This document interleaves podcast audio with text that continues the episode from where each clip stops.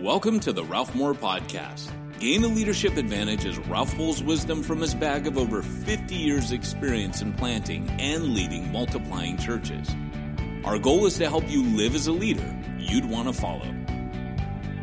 You'll learn about making disciples and planting churches, but beyond that, you'll gain practical wisdom about subjects like how to manage your team, handling difficult people, pulling a congregation off a growth plateau, and even money management.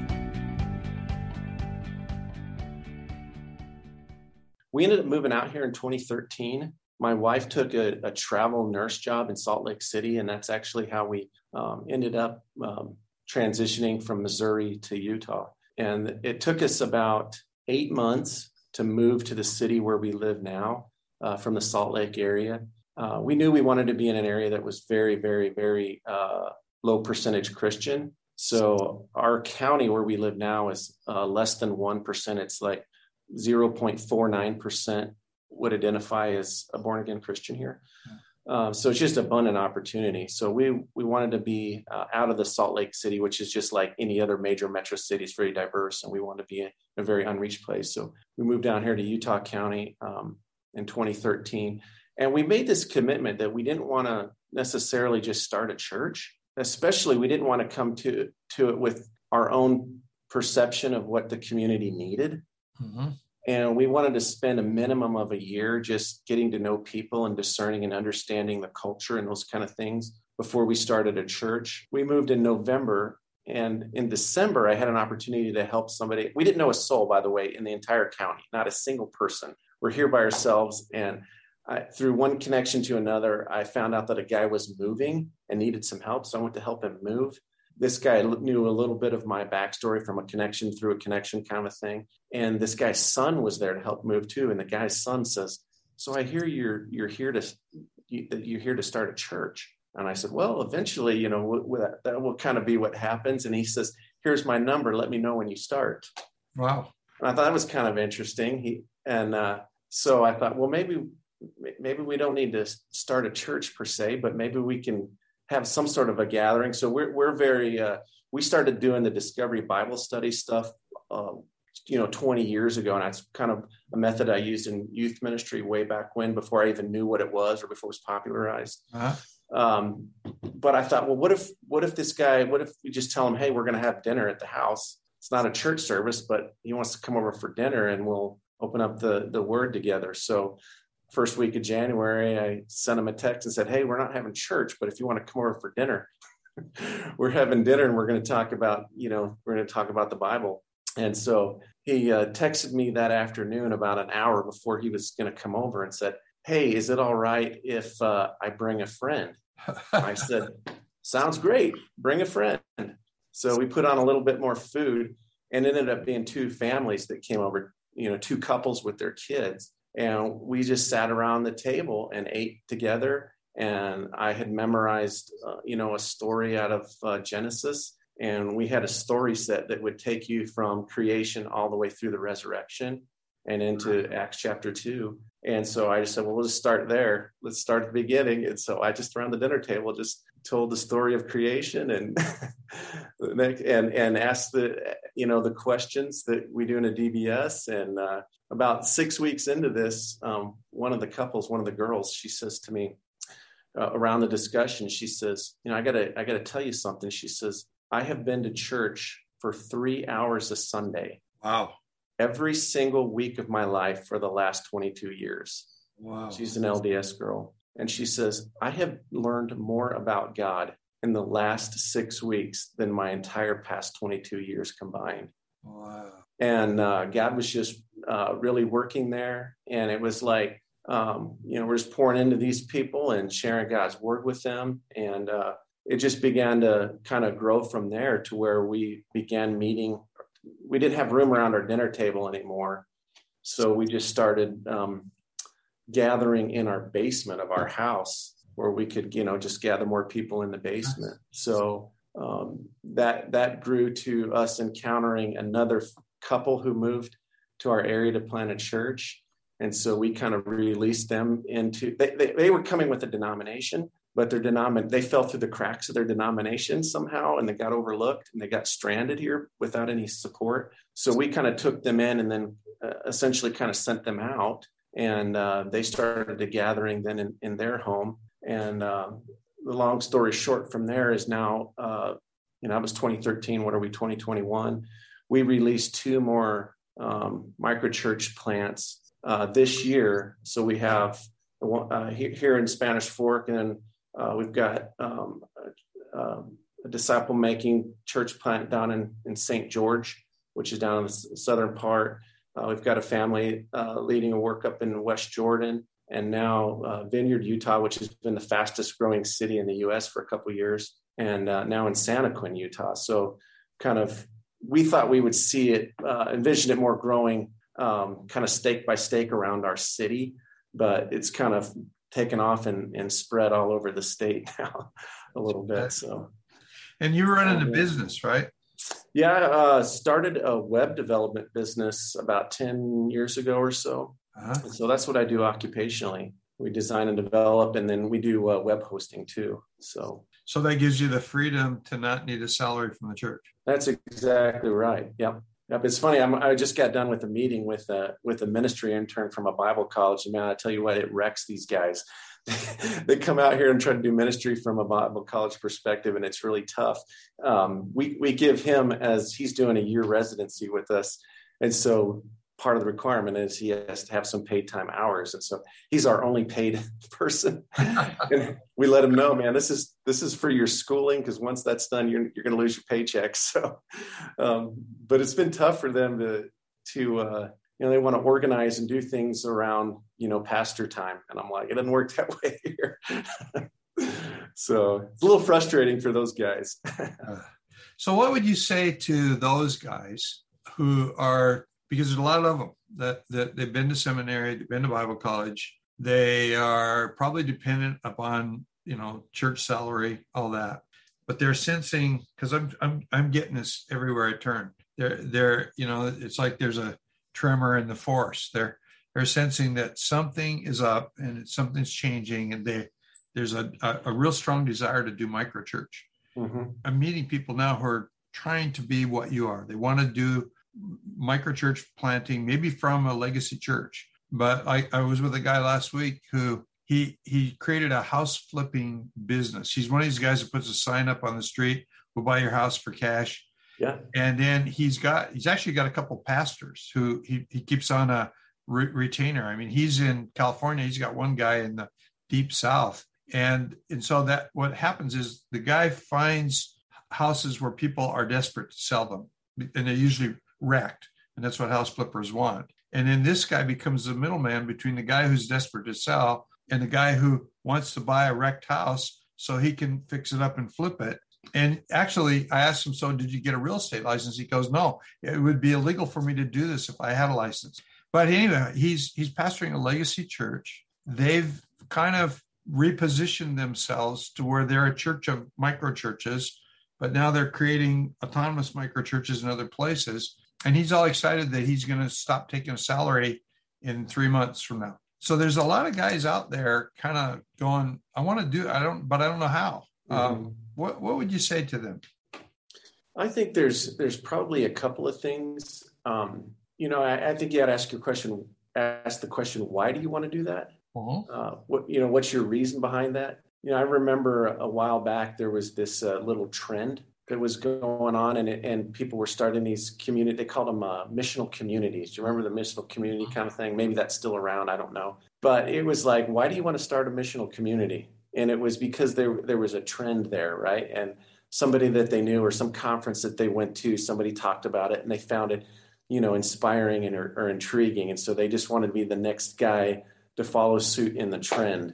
So I would say number one, are you doing this because there's a trend, or or, or is there a sincere uh, need or a real calling for this? I think it's got to be a heart check first. oh, absolutely. You know, I would say that you know some percentage of guys are just you know they're catching the trend, and that and that's unfortunate. But I'm talking to people who are sensing a change in the culture, and and then they're seeing the people groups that we're not not touching. I mean, most you know the whole megachurch model that we've worshiped for the last 20 years, 40 years maybe, has uh, really, you know, I used the word before, homogeneity. Every, everybody, it, it, there's there's a sameness to them, and they're not reaching outside their their sameness. And people are starting to become aware of this. And I think, you know, Exponential's done a really good job of of pressing the idea of disciples making disciples who make disciples. Second Timothy chapter two two. So there's there is that, but there's I got programmed the wrong way in in the in the institutional church and and now i need to escape it. And a lot of these issues have to do with money. It's like you know money is the driver. We plan a church we got to draw a crowd really quick so we siphon people off from other churches so we can make budget. Those are the kind of issues that people are grappling with. So you know talk some more. Well i think another thing is is you know there's there are uh, organizations that plant churches or help people plant churches and uh, I think slowly but surely, some of those organizations are getting on board with this idea. But at the same time, maybe there's an organization or not, denomination or somebody that you're connected to, and they don't they they, they don't see what you see. And at some point, some of these guys are going to have to disconnect. And the reason I have to disconnect is because what comes with that connection, and I'm, I'm not saying you disfellowship. I'm not saying that. I'm just saying you know, you're not going to be able to, if you're a round peg, you're not going to be able to fit their square hole or vice versa, right? Right. And there will, because what will come with that, with that association is expectations. Yeah. And no matter what you call it, what you label it, how you paint that picture, how you cast that vision, there's going to be expectations that are going to be on, that, that people are going to place on your shoulders for things to look and feel a certain way. And so at some point, you got to be willing to just kind of uh, just connect, disconnect and just say, you know what, if this is what God's calling me to, I'm going to be obedient to that calling and disconnect myself from the human expectations that might otherwise, you know, be attached to this. So I think that's a that's another thing that a lot of guys are just going to have to do. And um, for some guys, it may not be um, even announcing or promoting or communicating, "Hey, we're out here to plant the church," because then that that affects the people that you're reaching yeah. Because now the people that you're reaching come in with their own expectations, right? It's the people that we're sending you. You almost have to disconnect from them. And then you got the people that you would potentially reach if you promote or announce things a certain way. Now you're attracting this affinity, right? Yeah. that you just tried to disconnect to from the sending yeah. end. Yeah.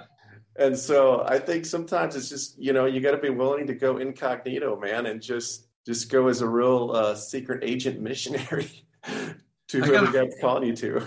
I got a friend who's really in that that place that you know uh, of of he's he's frustrated. He's doesn't want to do church as done in the past. He's he he moved to the south. He's starting a church. At first, he's saying, "Well, the culture is going to expect this of me." You know, the quasi Christian culture of the south.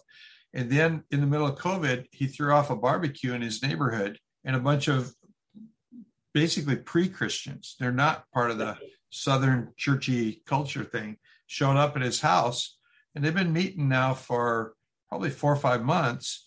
And now he's getting pressure from the denomination. Give us a launch date. You're going to launch large. We've been giving you money, and and we're going through this process where he's just so frustrated. And it's like mm-hmm. you got to disconnect from those people. And he, fortunately, he never did the marketing deal and so he he didn't attract the churchy people. He's attracted people who don't know anything, and he's actually saying they're better off if they don't know anything because it's easier for them to embrace the gospel as it really is.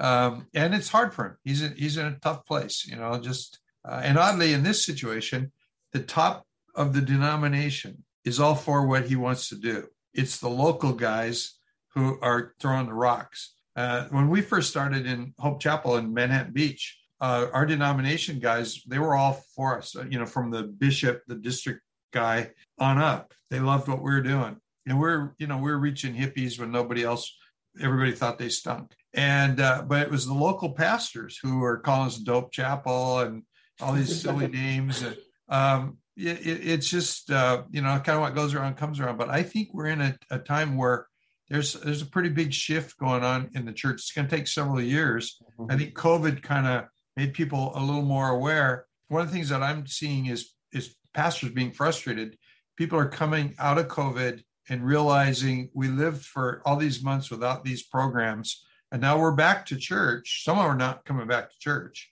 because they feel like they don't want that. Mm-hmm. Others are going, yeah, we want church. We want you as our pastor, but we don't want all that stuff. We don't have time for it. And so uh, there, there's something happening that, you know, we just, and, and I think you're just a pretty good model for people who might want to, you know, follow down that pathway. Yeah. You know, relationships um, are difficult. And if you've served in a church alongside with other people, whether it's staff or you've served uh, in a role where you're subject under the authority of a board or anything like that, there's always these kind of weird pressures and weird tensions that aren't always that aren't always good. And they're not always of God. Yeah. And I think that makes a lot of pastors um, a little bit gun shy and a little bit leery, and uh, it makes it a little bit difficult to trust uh, other leaders or co-leaders. But um, something that I feel like if there was one big thing that God has um, really thrown into my life and kind of opened my my eyes to is this idea of not having to be the uh, the pastor, mm-hmm.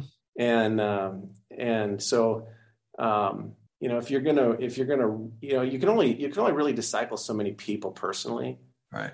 And, and you can only uh, really shepherd or pastor so many people, especially if you know your day is spent making a living just like everyone else's. You know, you only have so much relational capacity. You only have so much time capacity. And that's true even when you, you know, you're prepping to present God's word. You only have so much time to, to prepare a message. And, and so it's hard to do a lot of those things, you know, in a in a full work week when you have family activities and, you know, everything else, sports, all these things going on. Um, you know, I think a lot of pastors go, I love the idea of the co-vocational thing, but there's no way that I could do what I do now as a pastor if I was working a full time job. So, how do I do this? And what God brought into my life is a fellow by the name of Kyle Goodmanson.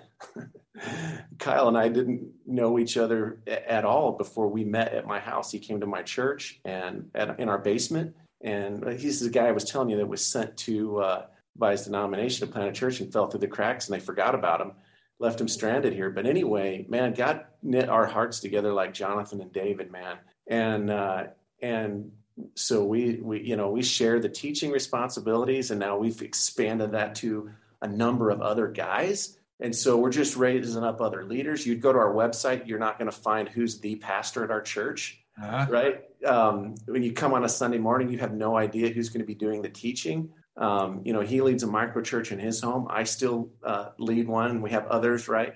And so, uh, you know, we're just discipling the people we can disciple and shepherding the people that we can um, shepherd. And we're not trying to do it all. You know, we're realizing that we have uh, limits and time and for relationships and and and for pastoring, and we're not trying to do more than what we're physically uh, capable of doing. And instead, we're trying to trying to release other leaders as broadly as we can to share the, that uh, those responsibilities. And um, man, so that, that kind of brings us back to Matthew nine. We're, we don't have to do more if there That's are right. more. If there if there's more labor in the harvest, and the model is different. You know, the right. the, the, the pastor centric, pulpit centric model uh, is is what's breaking down right now. And I, you know, the answer to me is just making disciples who make disciples. That's right. That's exactly right.